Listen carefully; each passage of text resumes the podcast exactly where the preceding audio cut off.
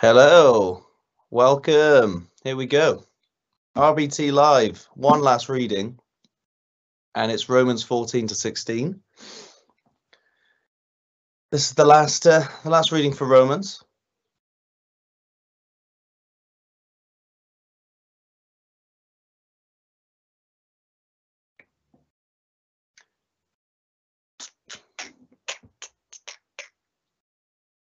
Just wait a minute for anyone else to join. It's also obviously day one of Lee's sabbatical, and uh, I feel like I should make a, you know, like on the film The Martian, where Matt Damon's in on Mars, and there's like a video diary of the days that he's alone.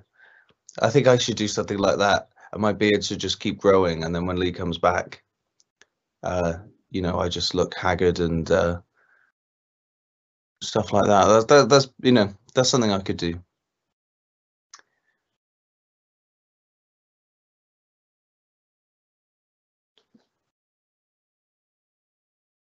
Well, music night was amazing last night. All the songs have been in my head.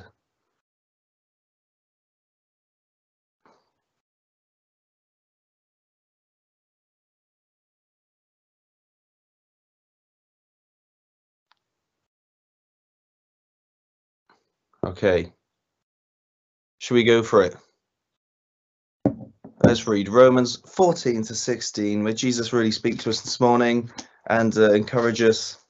I think there's a lot of names near the end, so yeah, that'll, um, you know, just bear with me basically. So here we go then. Accept him whose faith is weak, without passing judgment on disputable matters. One man's faith allows him to eat everything, but another man whose faith is weak eats only vegetables. The man who eats everything must not look down on him who does not, and the man who does not eat everything must not condemn the man who does, for God has accepted him. Who are you to judge someone else's servant?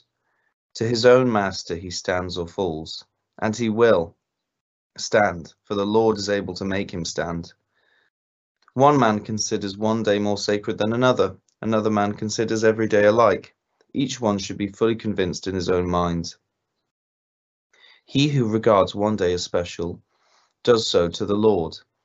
He who eats meat eats to the Lord, for he gives thanks to the Lord. And he who abstains does so to the Lord and gives thanks to God. For none of us lives to himself alone, and none of us dies to himself alone. If we live, we live to the Lord. And if we die, we die to the Lord. So whether we live or die, we belong to the Lord. For this very reason, Christ died and returned to life, so that he might be the Lord of both the dead and the living. You then, why do you judge your brother? Or why do you look down on your brother? For we will all stand before God's judgment seat, as it is written, "As surely as I live, says the Lord, every knee will bow before me, every tongue confess to God." So then, each of us will give an account of himself to God. Therefore, let's stop passing judgment on one another. Instead, make up your minds not to put any stumbling block or obstacle in your brother's way. As one who's in the Lord Jesus, I'm fully convinced that no food is unclean in itself. But if anyone regards something as unclean, then for him it is unclean. If your brother is distressed because of what you eat, you know you're no longer acting in love. Do not by your eating destroy your brother for whom Christ died. Do not allow what you consider good to be spoken of as evil.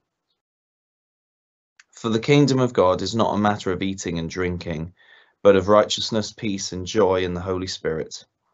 Because anyone who serves Christ in this way is pleasing to God and approved by men. Let us therefore make every effort to do what leads to peace and to mutual edification. Do not destroy the work of God for the sake of food. All food is clean, but it is wrong for a man to eat anything that causes someone else to stumble. It's better not to eat meat or drink wine, or to do anything else that will cause your brother to fall. So whatever you believe about these things, keep between yourself and God. Blessed is the man who does not condemn himself by what he approves. But the man who has doubts is condemned if he eats, because his eating is not from faith, and everything that does not come from faith is sin. We who are strong ought to bear with the failings of the weak, and not to please ourselves. Each of us should please his neighbour for his good, to build him up. For even Christ did not please himself, but as it is written, the insults of those who insult you have fallen on me. For everything that was written in the past was written to teach us, so that through endurance and the encouragement of the scriptures we might have hope. May the God who gives endurance and encouragement give you a spirit, spirit of unity among yourselves as you follow Christ Jesus, so that with one heart and mouth you may glorify the God and Father of our Lord Jesus Christ. Accept one another then, just as Christ accepted you, in order to bring praise to God. For I tell you that Christ has become a servant of the Jews on behalf of God's truth, to confirm the promises made to the patriarchs, so that the Gentiles may glorify God for his mercy, as it is written. Therefore I'll praise you among the Gentiles, I'll sing hymns to your name. Again it says, rejoice, O Gentiles, with his people. And again, praise the Lord, all you Gentiles, and sing praises to him, all you peoples. And again, Isaiah says, the root of Jesse will spring up, one who will arise to rule over the nations. The Gentiles will hope in him. May the God of hope fill you with all joy and peace as you trust in him, so that you may overflow with hope by the power of the Holy Spirit.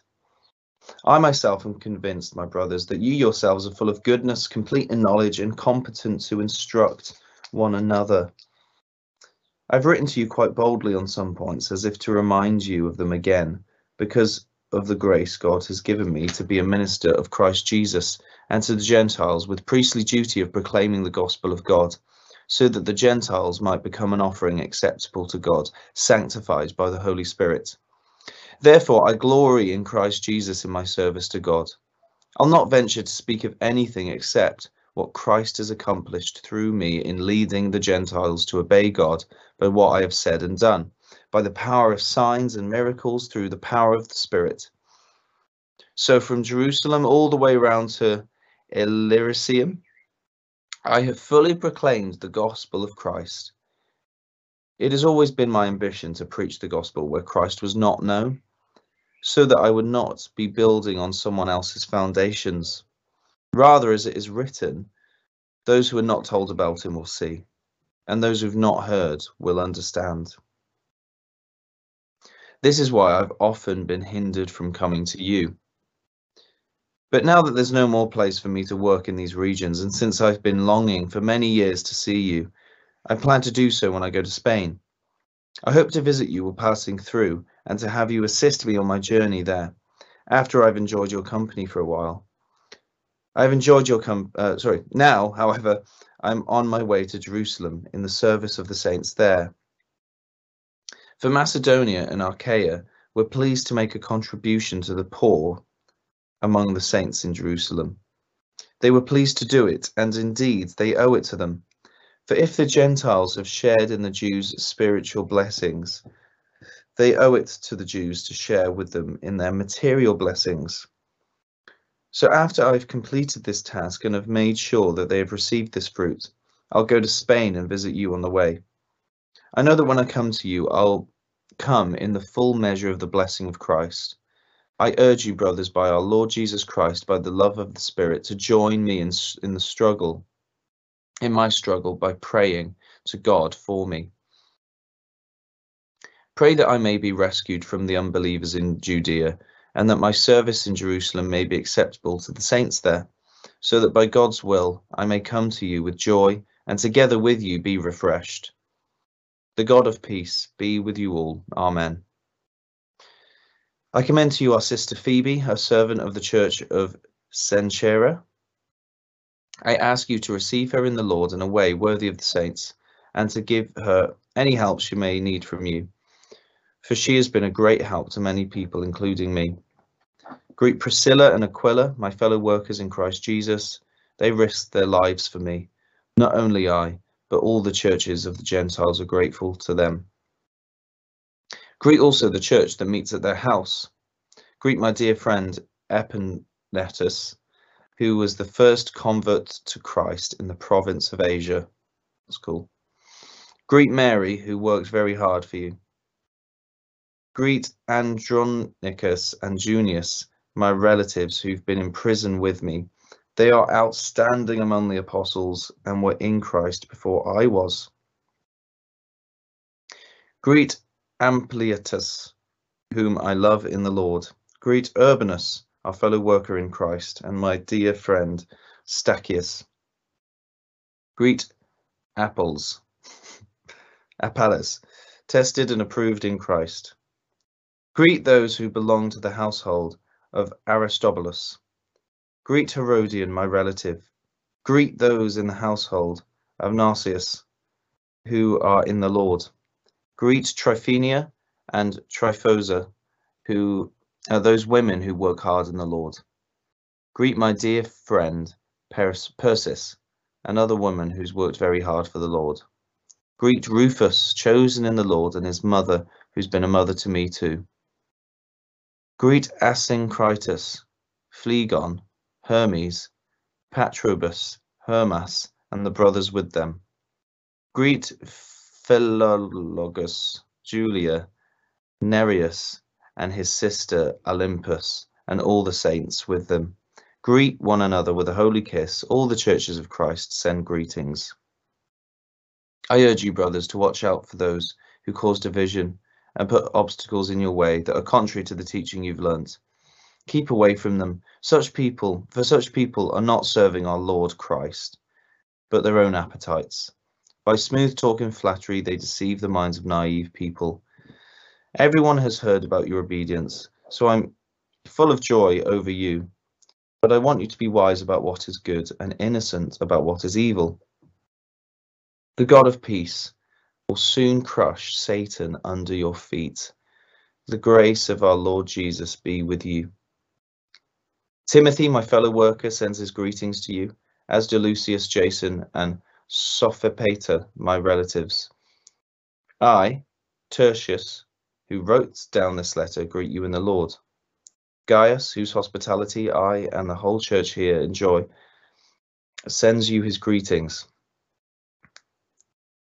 Erastus, who is the city's director of public works, and our brother Quartus send you their greetings. Now to him who is able to establish you by my gospel and the proclamation of Jesus Christ, according to the revelation of the mystery hidden for long ages past, but now revealed and made known through the prophetic writings by the command of the eternal God, so that all nations might believe and obey him. To the only wise God be glory forever through Jesus Christ. Amen. There we go, the last three chapters there.